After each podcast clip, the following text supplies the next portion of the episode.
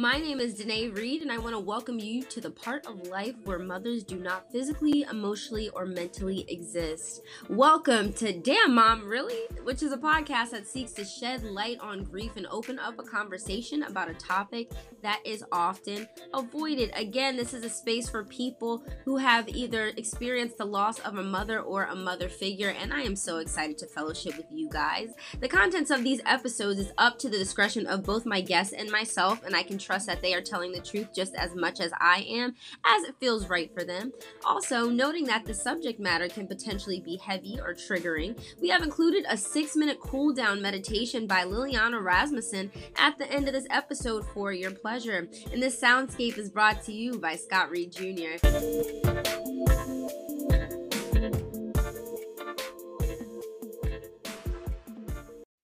What's up, y'all? As y'all know by now, my name is Danae, and I'm here with another episode of my podcast, Damn Mom, Really?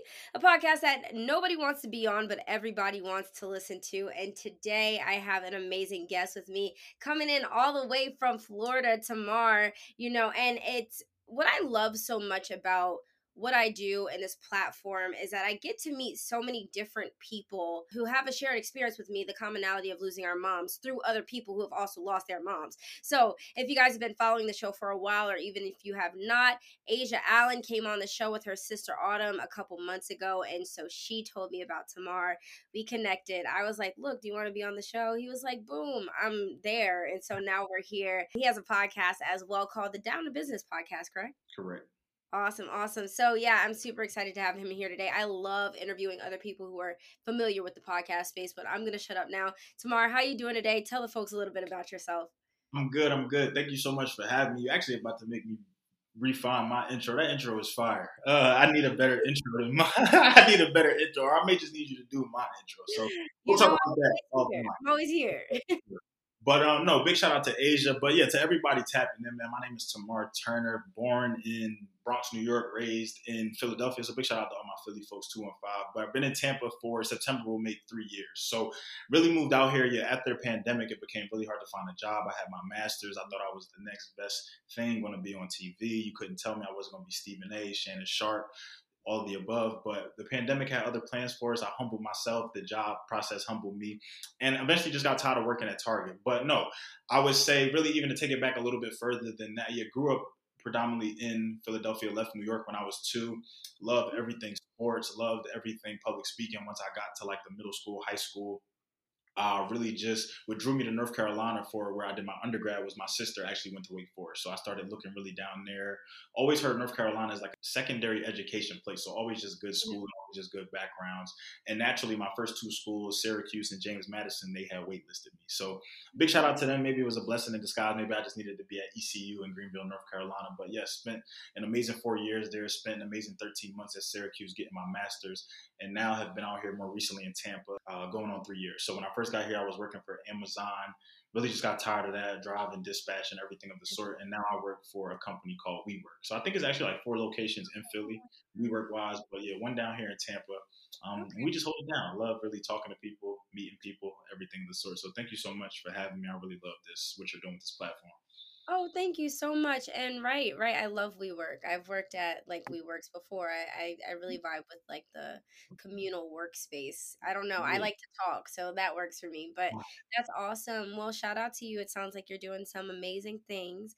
And I'm super honored to be sharing this space with you today. We're here to talk about our moms, and I would love to learn a little bit about yours. So, first things first, what is her name? So my mom's name is Taya Nichelle Nicolette Turner Smith. So yeah, I gotta put some. Actually, even found out at my grandfather's funeral in January that my that because I asked my grandma, I said, "Where did Nicolette come from?" Because I, I, thought it was mm-hmm. just Taya Nichelle, you know, Turner Smith. They actually said Nicolette was her confirmation name. So I, that was something I learned this year. Yeah, had never known that. But yeah, Taya Nichelle Nicolette Turner, and then when she got married, it was Turner Smith. Got you, got you. Okay, Hey, we put some respect on our girl's name. Get all the mm. names right and in order. Love that. So you said you learned this about your mom this year. How long has it been since your mom passed? So November of this year will make 12 years. So my mom passed away 11 22 11. So 1 1 2 2 1 1. Yeah, so crazy date in my head. Wow. Okay. I, Yeah. I mean, I'm curious about a couple different things, but the first thing I want to touch on is the fact that you're still learning things about your mom after she passed. I think that's so special. Do you have, uh, or have you had other moments like that where you learned things about her that you didn't know? yeah, even I would say family has been a big thing, just from showing me pictures, just to early memories, just Mm, to even really talking to a lot of her coworkers who I consider my aunts at this point, who I've grown up with them. They take care of me. I know their kids. I've even helped, you know, watch after some of their kids. But yes, always, I feel like there are always stories surrounding my mom, always just experiences from people who I know, from people who I don't know. But mhm. everyone just talks so highly of Miss Turner Smith. So yes, I would definitely say that there hasn't probably been a year that I haven't learned something or found out something or saw a new picture or saw sometimes my brother or my family has pictures that I'm just like, yo, where'd you get that from? Or my uncle will have pictures, her brother or my aunt. Yeah. So I've met family members as a result of my mom's passing, like aunts and uncles that I probably would have never met otherwise. So it's been a journey for sure. Wow, I can't even imagine. And I think, like I was saying before, I think it's so special to be able to learn more about your mom after she's transitioned because it's like she lives on in a way. And I think at a certain point, you feel like you know enough about a person or you feel like you know everything. But to be able to add on different layers of who she is and her personality and things like that, you know, even though she's not here, I think is really awesome for you. I, last week, I saw a picture of my mom and dad that I had never seen before and it's crazy because I showed it to my dad and he was like, I don't think I've ever seen this picture before either. I'm like, well, that's definitely you. So it is Right. funny that, you know, moments like that happen. And it definitely, for me, deepens the relationship that I have with my mom. And it also kind of reinforces this idea that, you know, she really is ever present and omnipresent. My loss was only a year ago, though, and yours was 12 years ago. And I'm assuming we are around the same age. So, what was it like for you being a, a young adult or a teenager, kind of going through life without your mom being physically here?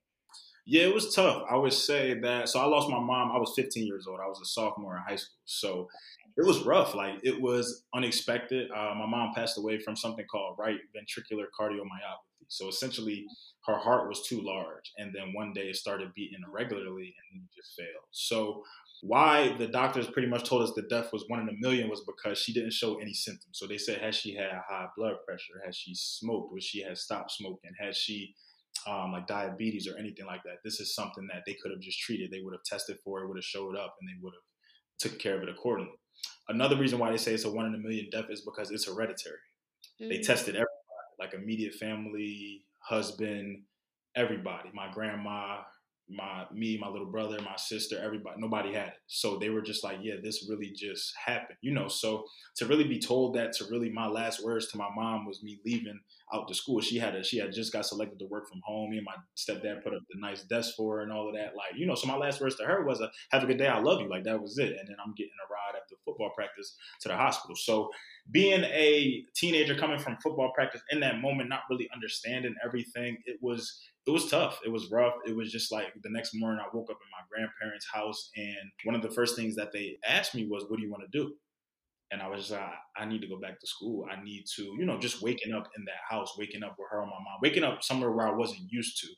It was just like a lot of time my grandparents, they lived 10 minutes away from me back in Philly, but I'm not waking up on a weekday there, you know, so that was different for me and it was an adjustment. But I told myself, I just, all my life, I pretty much lived where when I'm going through things, I grind it out. I stay busy. When I'm when I'm not going through things, I grind it out. I stay busy. No matter what emotion I really have, the grind for me and just keeping busy has been a coping mechanism. And it wasn't until I got older that I really realized this is my response to a lot of things, traumatic events, just life in general. When I'm mad or when somebody ticks me off, what do I do? I grind harder. I go harder. Or when I get sad news, like when my grandfather passed, yes, I was devastated. Like couldn't get out the bed, but did that turn me up the next couple of weeks and has it turned me up since? Absolutely. So back then man I, I, really just wanted to go back to school. So i think after my mom's passing i probably returned to school like two or three days later.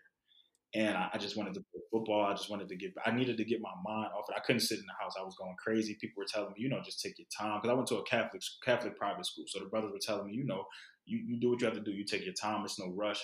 Figure it out. But for me, I just needed to I needed to get back in mode. I needed to get back in my routine. I fell off. And yes, being in school, like, do I regret that decision to go back so soon? No. Like, have I should I have taken more time to probably process and figure things out? Yes. I'm a 15 year old boy with a little brother who was at the time either seven or eight.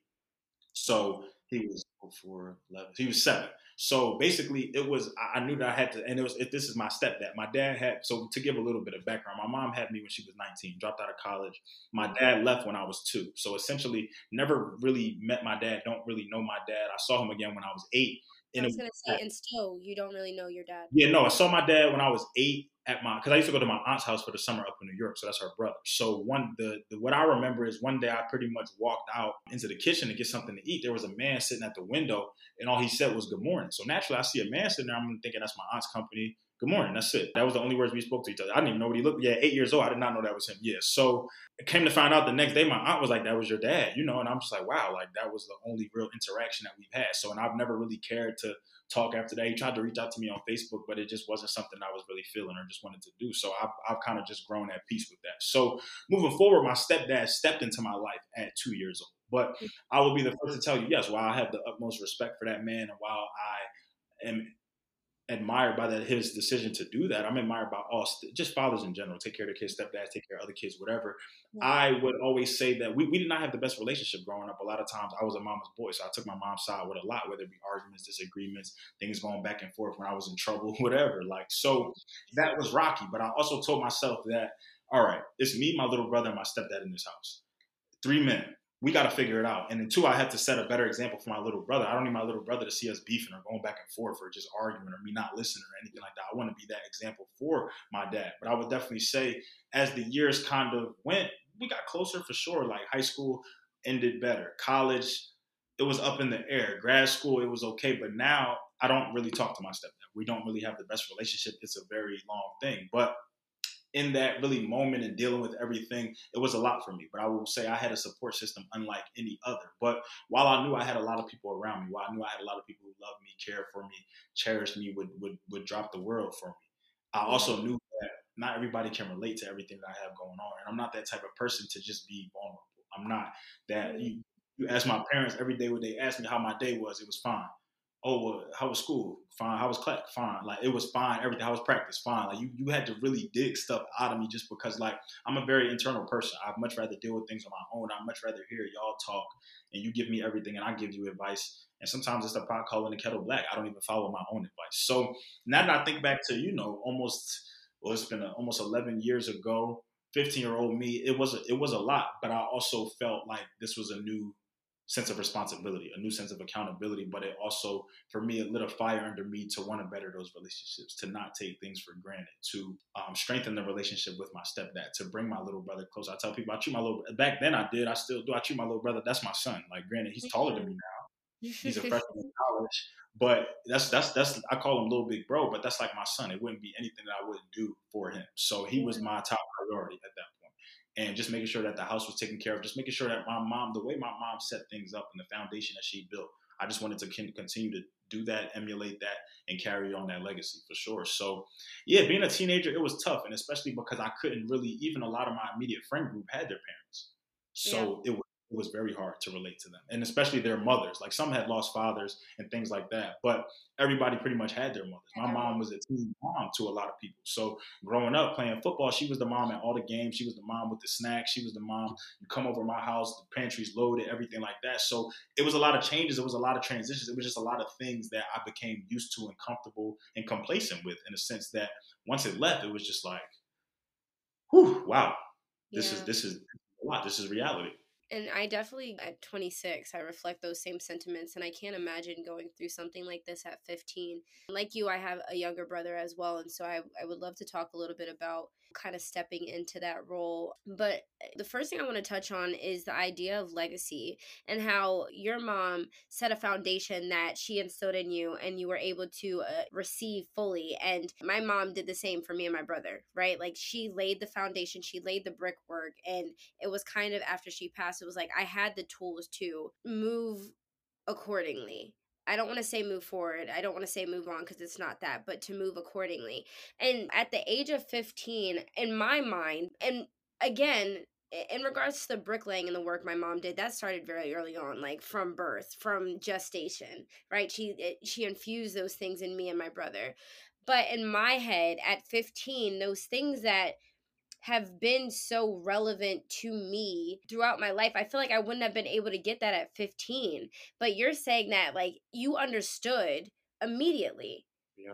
I would say it was because if she wasn't telling me, somebody else was telling me. My mom was the type of person she would put your name in a room before you even got there. So it's just like, and that's not even necessarily always a bad thing. Like, yeah, when I got in trouble or when I did things I wasn't supposed to be doing, oh yeah, everybody knew for sure. Mm-hmm. Like it's that post going around now how, you, how moms and dads just be exaggerating about stuff. Yeah, that was my mom. She definitely she mm-hmm. definitely would recall some situations, be like, "Mom, like I ain't even I ain't even give it up like that." But it's cool. It's, that's how you saying I carried it. That's how you saying I carried it. But yeah, it was as somebody who I mean, I consider myself very intelligent. Not to say anyone else out there isn't, but I was. It was definitely things that I just picked up on. When you hear stuff so much, when you just get in a routine. My parents, I would consider them very strict parents, and while back then it didn't really make sense to me, while having to explain who I'm going with, where I'm going, why I'm going, right, when I'm, going, yeah. how we getting here, what time. Like you know, in the moment, I'm just like, yo, this is so exhausting when people can really just tell their parents, hey, I'm going here, so and so. All right, have fun, be safe.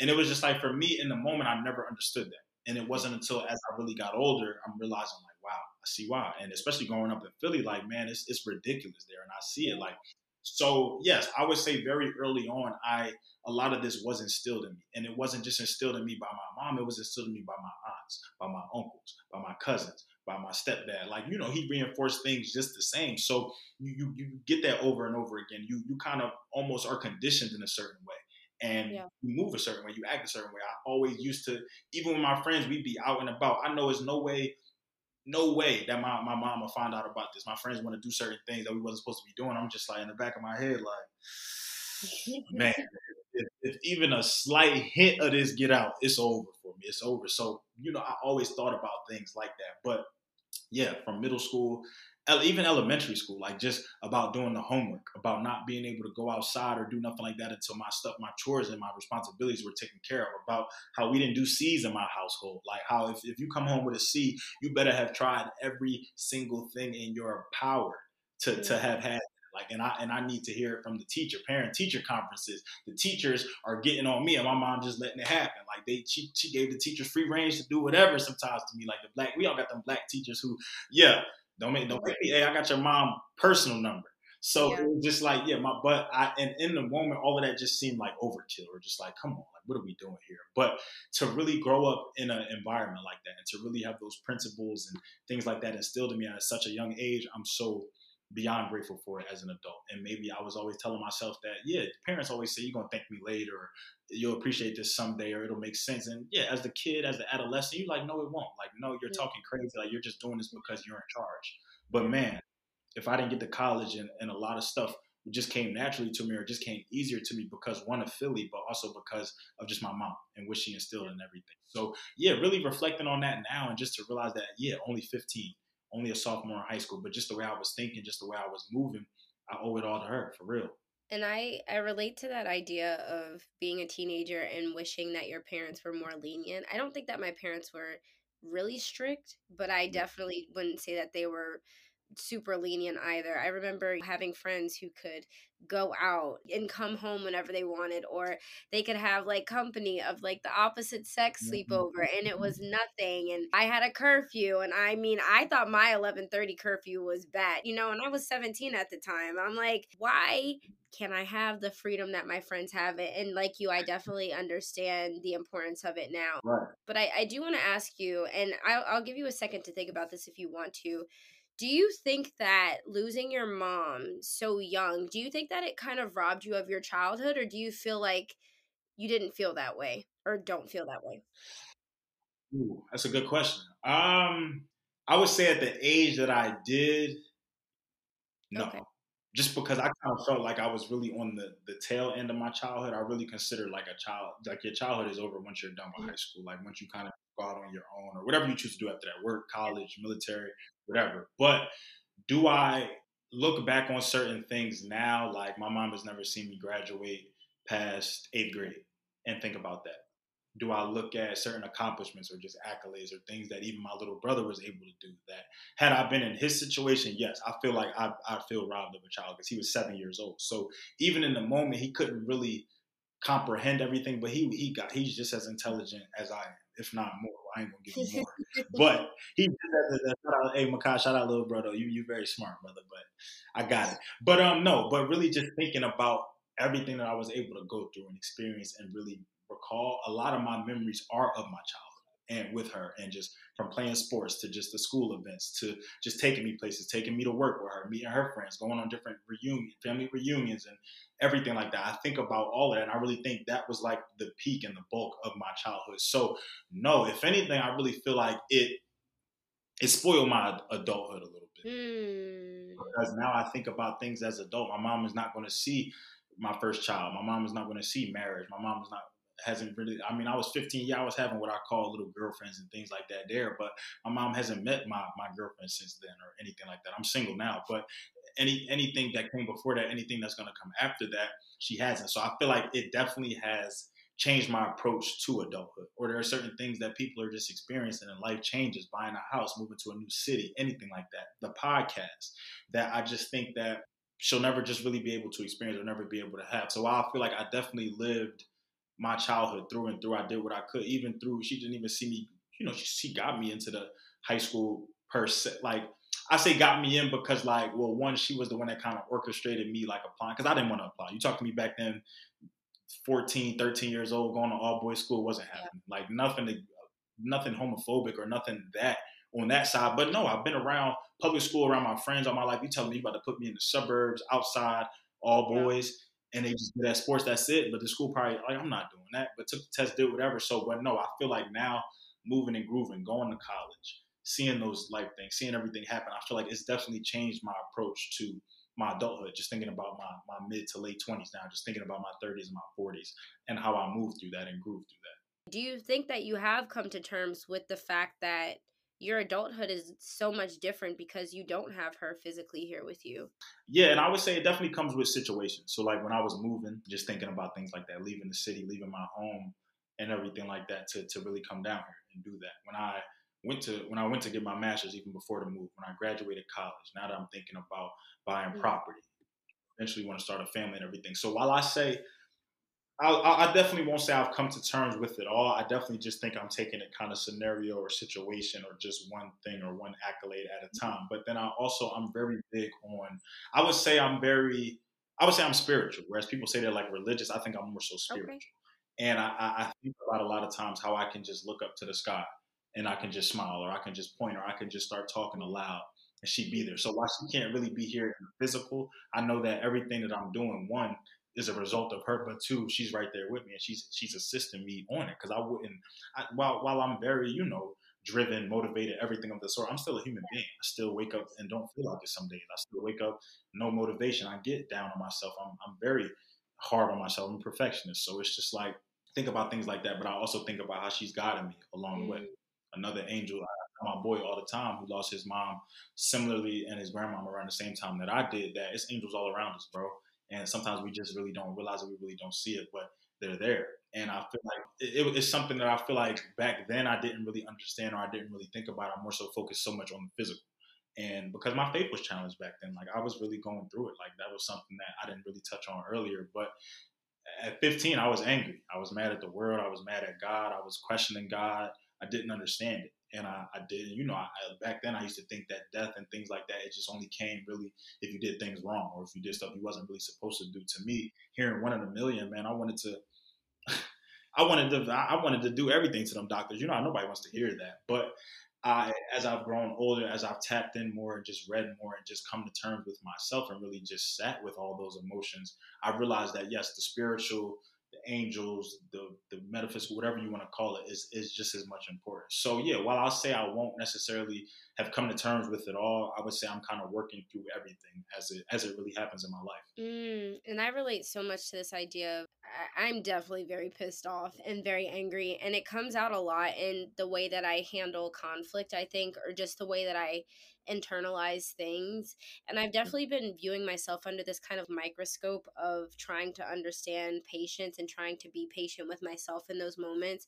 But I definitely feel you. I feel angry a lot before this eh, like you you know i would say i'm spiritual not religious but i prayed all the time like talking about god all the time and my mom was so heavily in the church and to me is the perfect example of what a christian woman a christian person should be and so when i mm-hmm. lost her suddenly and tragically and, and so and even in the beginning when you're like yeah I, I spoke to my mom and everything was fine and then it just wasn't that was my situation too or that is my situation too.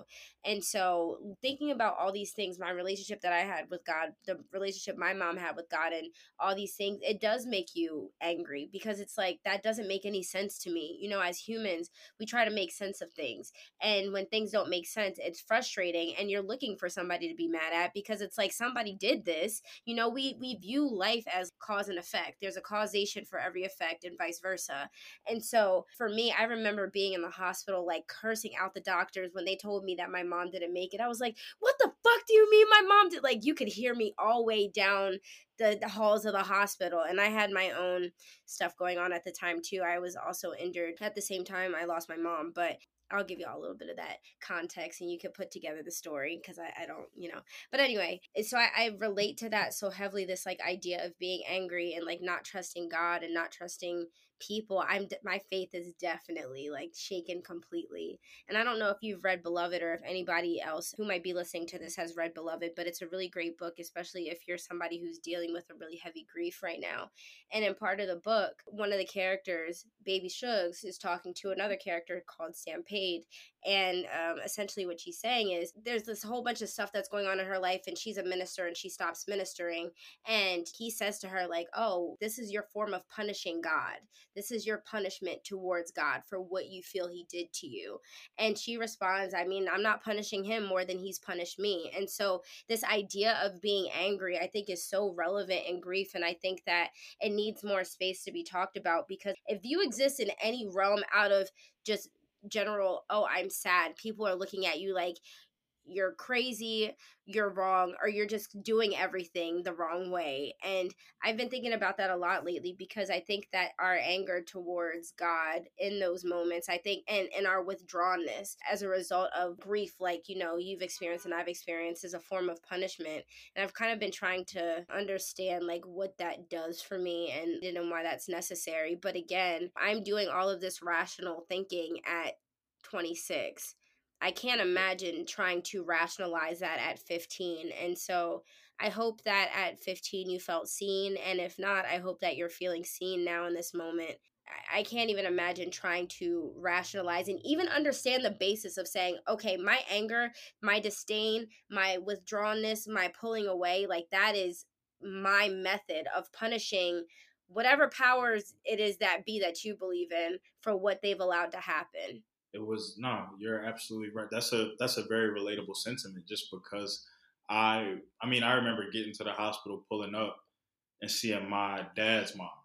And that's really when i knew something was wrong because my friend basically my so my boy who I grew up with. Shout out to Raekwon. We went to we went to college, we went to high school together. Excuse me. So his dad would pick us up every day from from practice. I'm tripping. Mm-hmm. We lived on the same street. We lived on Fayette. He just lived on. Uh, I lived on the 7400. He lived on the 7900. So it, it, just made sense to drop off and everything. So when I and normally he was the dude. He picked you up. The seat all the way back in the Crown Vic. He got the music blast and all of that. When I tell you, like we get in the car, the music is real low.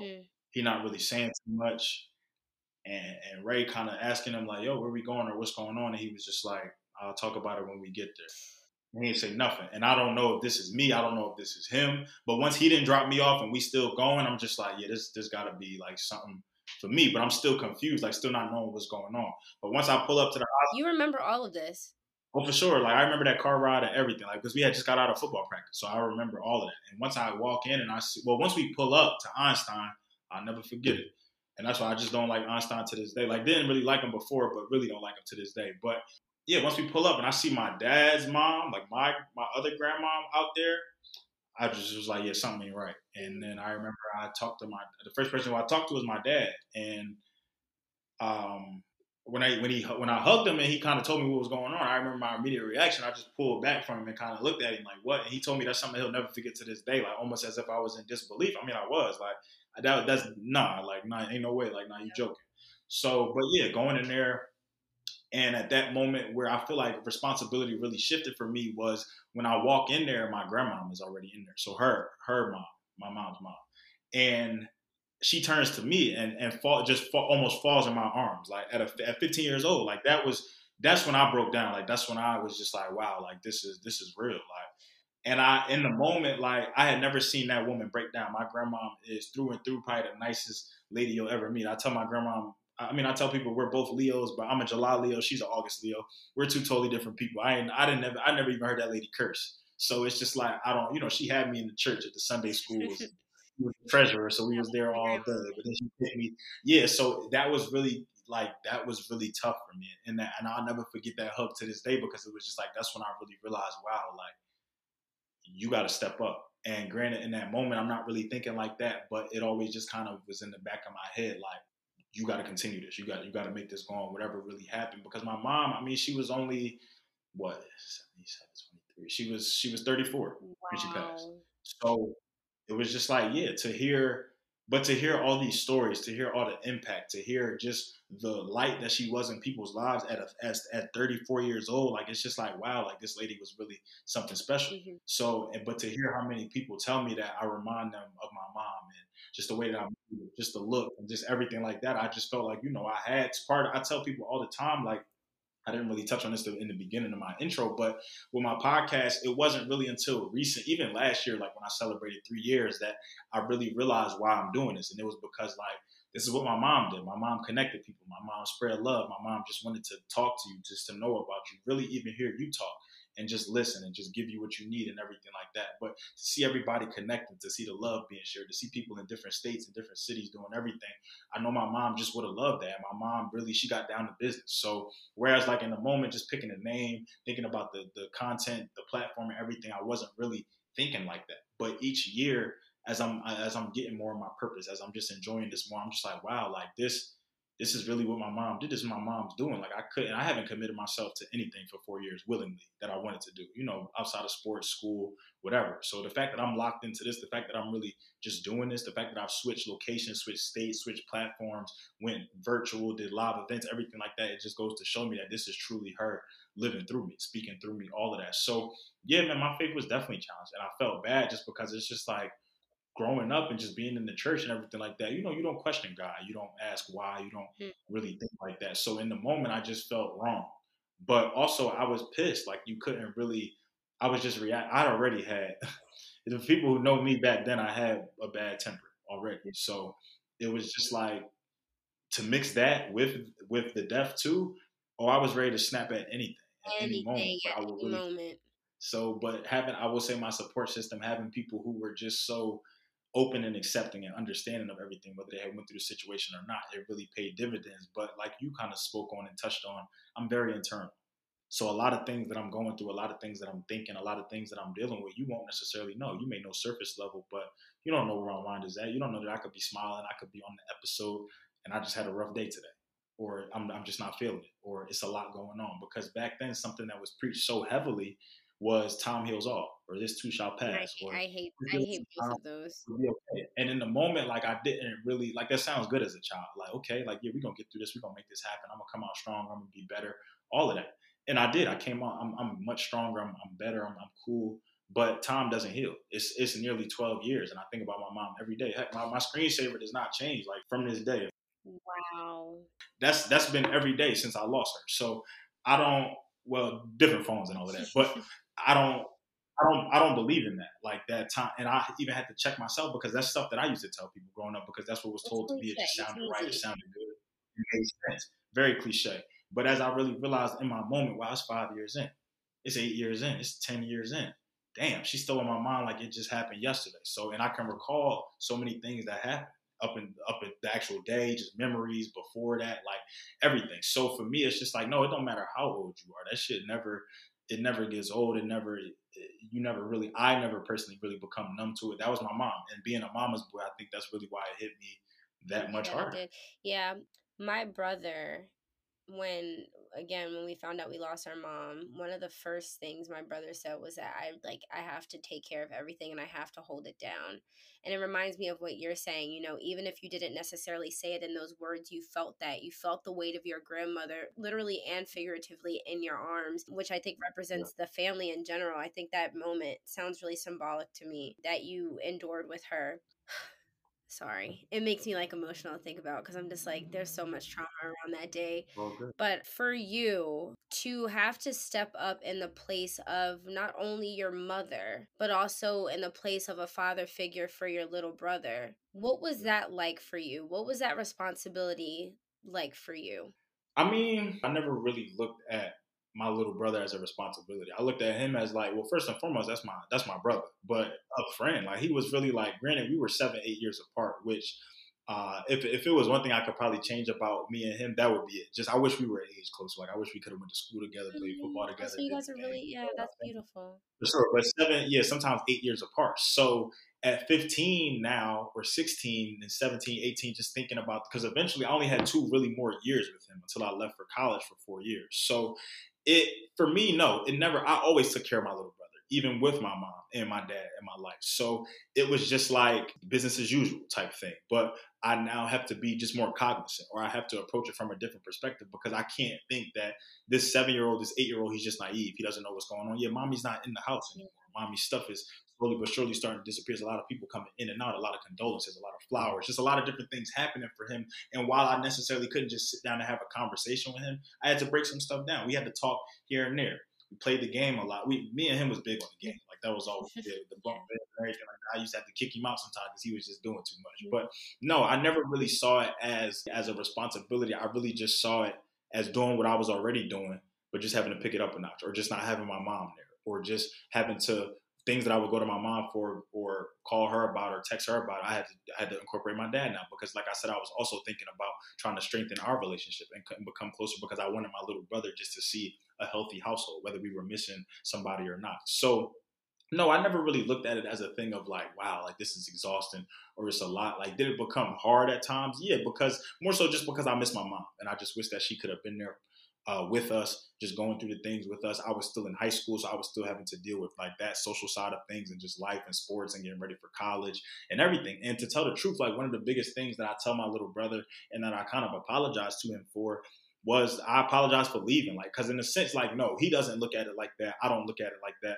But I left in a sense like I had to go for I went four years in North Carolina. Like yes, that was I only really came back holidays, checked in, but we talked a lot. But my my biggest message to him was always just get out, get out the house, get out of Philly, just go. And now that's why I think part of the reason why he's doing his schooling in North Carolina. So I mean in New Orleans. Big shout out to him and, and Zula. But I would say yeah, it was it became fun just because we became closer, like all of us, all three of us. It was just three guys in the house just doing guy things sometimes, or sometimes just not talking, or sometimes just in our own little worlds, and sometimes all coming together to do different things or reflecting on things or stuff like that. So me and my little brother, nah, we really, if we were like this, well, we became like this afterward. It was just like that was really like we were just that locked in, and it was always just a thing of he, in a sense, he always looked up to me, and I tell people that damn, for as much as he looked up to me, I look up to him. Like when I tell people mm. my brother is my role model they don't understand that, but you don't understand like where I'm coming from. There were times where I was so hard on myself, or I couldn't, I couldn't make sense out of anything, or it just like, why would you do that? Or that was just stupid. And this this dude made me feel like the greatest person in the world. Like I could do no wrong or nothing like that. So mm-hmm. to to get that over and over again, and that come from somebody whose opinion you really value and you really trust and you really care about and love, man.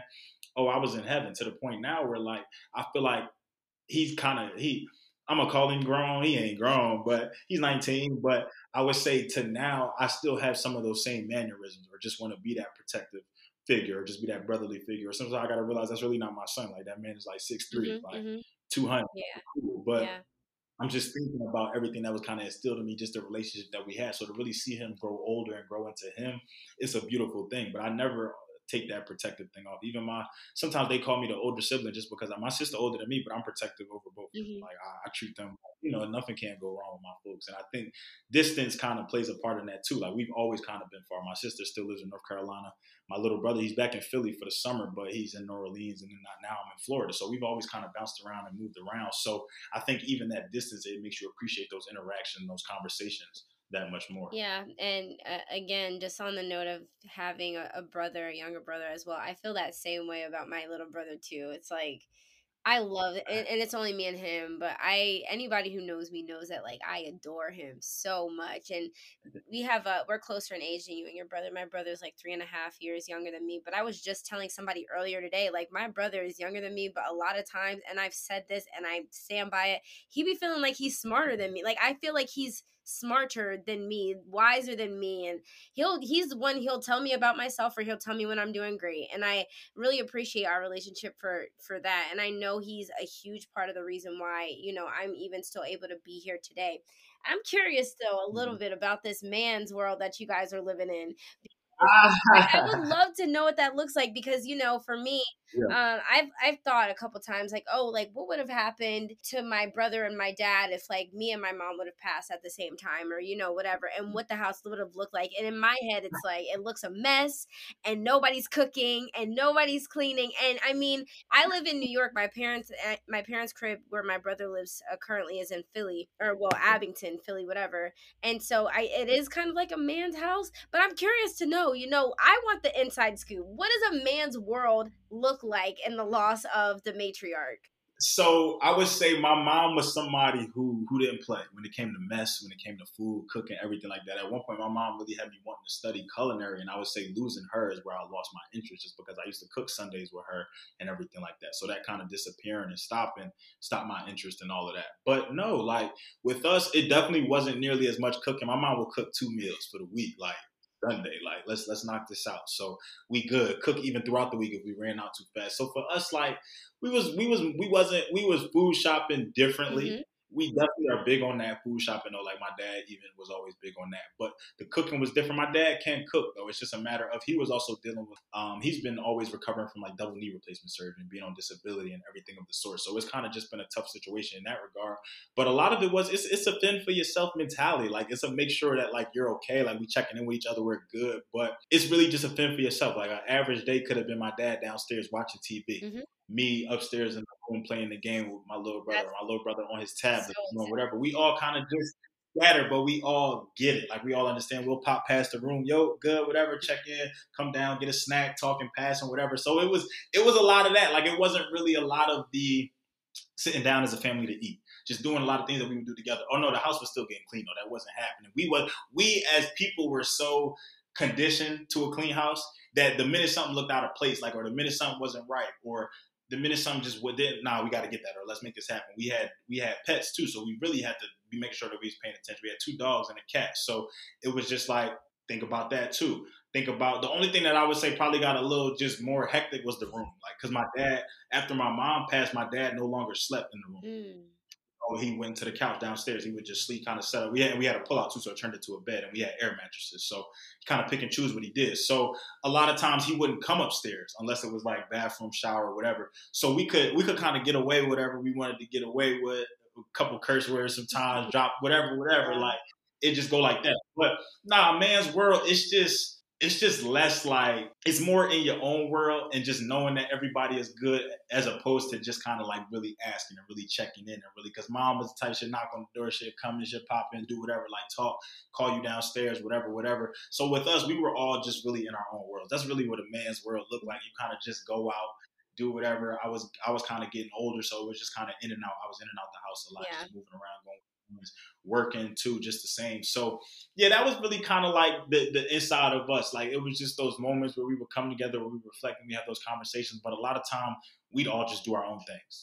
We all kind of fell into our routine, yeah. and once we found that, that that's kind of just what it was. But yeah, not definitely not as much as of the cooking, not as much as like the clean, the cleaning like we should have been. But we we kept the house the way it should have been. But we just really tried to fill in even that much more for even be there for each other. Like we're not arguing about me more so me and my little brother who doing the dishes on who cleaning the bathroom, who doing this, who doing that. Like I do it, just make it happen yeah. or, or whatever, whatever. Yeah, so that was so that was really that was really the man's world. We were we, we were you know we were enjoying ourselves and having a good time, but it definitely was a lot of like separate interaction, but just also understanding that as long as we're all under this roof, we're okay. So see, like now in this conversation, I feel like I'm understanding men a little bit better because my dad and my brother are the exact same wait. Like my brother will be upstairs playing a game. My dad will be Yeah. in the basement watching football or something. And for me, when I come home, I'm like, nobody is talking. But you're saying that you didn't feel like there was anything wrong with that. That didn't feel strange to you. Like for us, yeah, it was no real tension, or it was like a, it was almost like a what's understood doesn't need to be explained type thing. Like, yeah, we mm. all we all are feeling the heavy weight, the heavy heart. If we we all know that if if one another needs each other, we're here.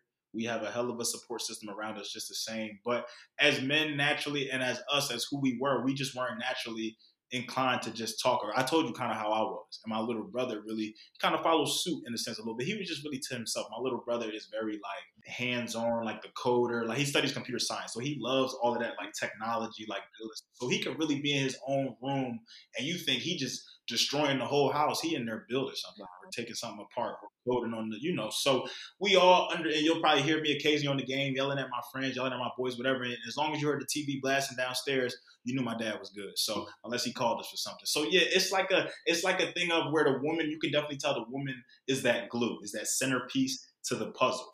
Otherwise, the pieces are kind of just scattered. Not to say it's in disarray, but it's just one. I got the corner piece built over here. I got the corner piece built over here. I got the corner built down here. Now just bring it all together. So yeah, it could really just be a thing of you walk in the house, you probably don't hear nothing other than the natural sound from the TVs, from the games, from the yelling. But we're all okay. We're all in tune. Oh, that is so great to know because I'd be worried. I'll go home. I'm like, because me and my mom, my brother and my dad are naturally more quiet anyway. My dad is the quietest in the house. My brother is like a little bit more turned up. I'm like on a million all the time. And my mom was like a little bit more subdued than me. So that was kind of the ranking of things.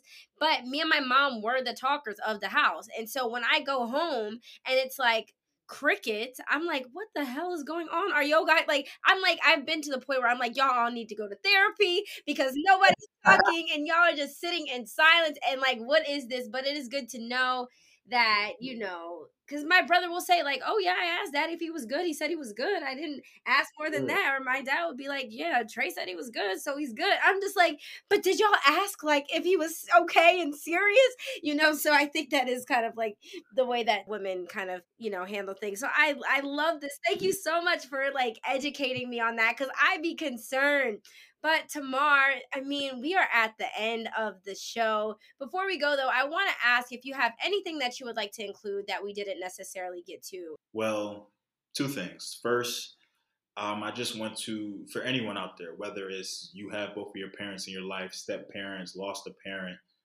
becoming a parent, anything of the sort, just recognize that how you feel, how you think, what you're going through is always valid. Don't ever let anybody who's not in your situation or not dealing with what you were dealing with or dealt with you were dealt with, but handled it a different way, tell you anything about your emotions, about your perspective, about anything. You you handle what you handle, how you handle at, at all costs, at all times. Everybody grieves, everybody copes, everybody mopes, everybody grows through and gets through things at a very different level. Here we are, a conversation with somebody who's almost 12 years in versus somebody who's a year in. And the fact that we can resonate on so many different things just goes to show you that it doesn't really change much as you as you go and as you grow. But you are always in control of your own fate, of your own destiny at the end of the day.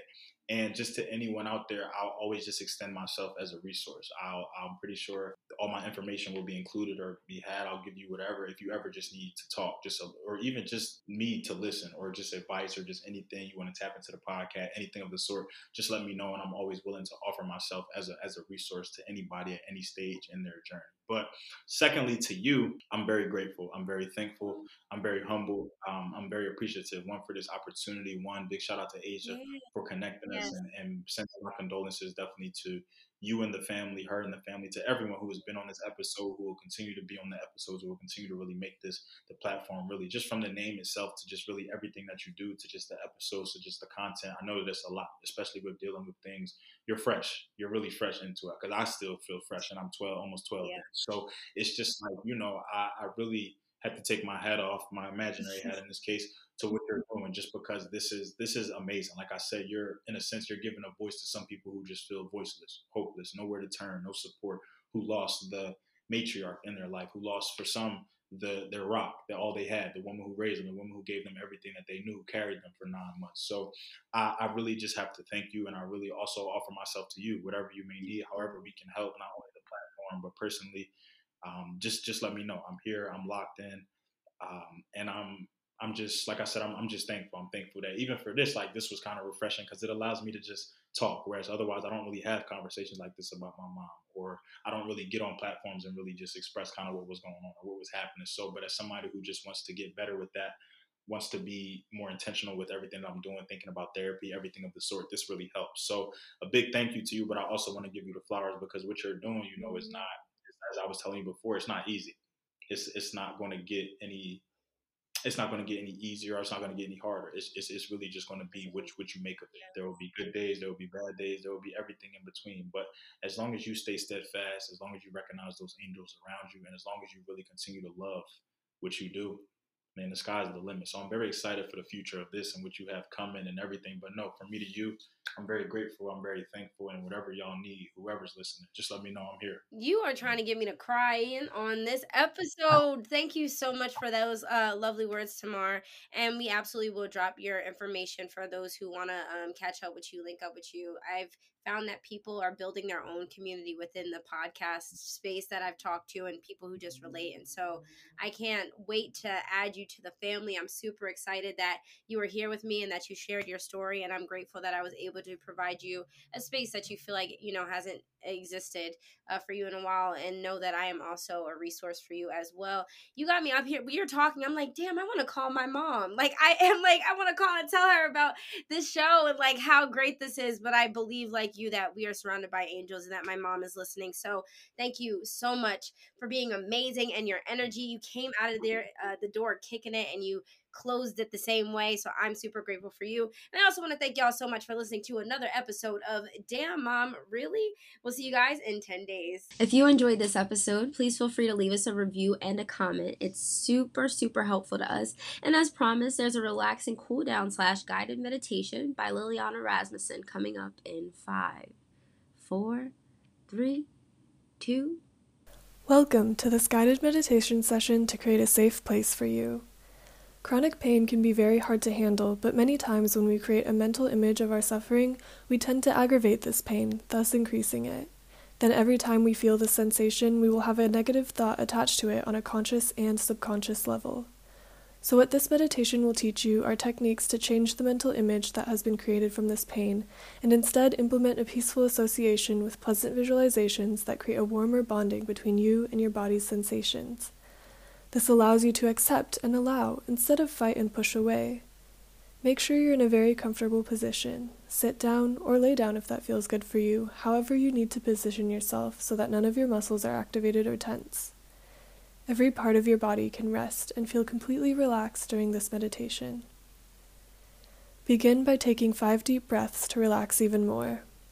One, full breath in and let it go. Two, fully inhale and exhale. Three, breathe in as much as you can and let it go, feeling a wave of relaxation come over you. Four, inhale deeply and exhale, feeling invigorated. Five, last one, fully inhale and exhale, feeling any tension loosen up and your body feeling extremely relaxed. Good. And just allow your breath to slow and flow naturally now. Don't try to change anything about it. Just notice the calmness that these five breaths gifted you. Notice how your body breathes without you doing anything at all. Begin to feel any sensations that you associate with your pain. Bring them into your awareness and allow these feelings to multiply. You're completely safe and secure. It's okay to allow these sensations to arise. They will not harm you. Put all of your focus on these areas, really feel their exact position and the quality of the sensations. What's the pain like for you? Is it stinging, tingling, or burning? Perhaps it's like something else. In your mind, describe every detail and then sit with it. Be entirely with it while it presents itself. Don't do anything about it except feel it. Allow the sensations to grow and don't stop them, just see what they do. Notice the details of changes the sensations make. Good. You're doing so well. Now switch your focus and bring into your mind's eye a visual of a place you love to go or have been to that is very serene and peaceful for you. It could be an imaginary place, like on top of a gorgeous mountain, or somewhere you frequently go, like a nearby nature path. Your favorite place could be as simple as your warm, cozy bed next to a loved one. Wherever this place is for you, see it vividly right now. Start by visualizing all the physical aspects of this place. Where are you? What do you see when you look up? If you're outside, it could be the sky. If you're in a safe room somewhere, it could be the ceiling. Notice everything you see when you look up. Now look down and at your feet. What does the ground look like below you? Gaze all around this favorite place of yours, making the colors bright and vivid. Make out even more details now, like the leaves on the trees and plants, or the things that are placed around the room. Do you notice any patterns anywhere? They could be patterns in nature, like the way things grow, or the patterns of fabrics and objects in a room. Notice every pattern you can find in great detail. The more details you can imagine, the better. How dark or light out is it? What time of the day do you think it is? And make a judgment about the placement of the sun in the sky. Which way is the light of the sun coming into your imagination? Look at all of the beautiful things that make this place so enjoyable for you. Use your visual creativity of this place for the next several moments. Nice. Now you are going to bring about the sensations this beautiful spot offers. Start by tapping your feet on the ground. Is the surface hard or soft? Feel the ground below you here with your feet, noticing anything you can about it. Become aware of the temperature in this place. Is it cool or warm or hot? Is there a breeze blowing or is the air calm and still? Can you feel the sun on your skin? Sit with these sensations for a few moments and enjoy them. Are there any smells here? If you're imagining the beach, maybe you can smell the salty air, or if you're in a forest, the smell of nature. Just notice how your sense of smell can create sensations of aromas for you when you put your mind to it. What about sounds? Bring fully into this experience any sounds that surround you here. Perhaps you hear a loved one nearby. Perhaps you're alone and you can hear the sounds that nature creates for you. Vividly hear any sounds in this experience. Sit with these senses activated for a few moments and begin to interact with your environment. Great. To relax even further, become aware of what you're doing here. Are you sitting down and relaxing, or walking around and exploring? Are you doing exactly what you love and want to do? See yourself being completely relaxed and happy here. There's no need to do anything here but relax and enjoy it. Be assured that this place is always here for you to keep you safe if you need to flee from pain.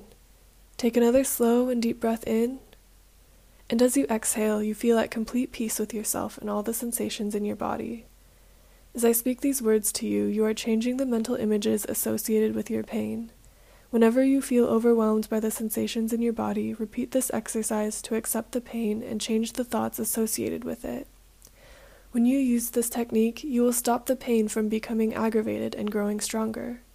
When you vividly visualize a safe and peaceful place in moments of distress, you are slowing down your pulse and blood pressure, creating a peaceful and strong connection to your body and mind. Allow yourself to slowly become aware of your surroundings, and whenever you're ready, open your eyes, ready to go about your day peacefully.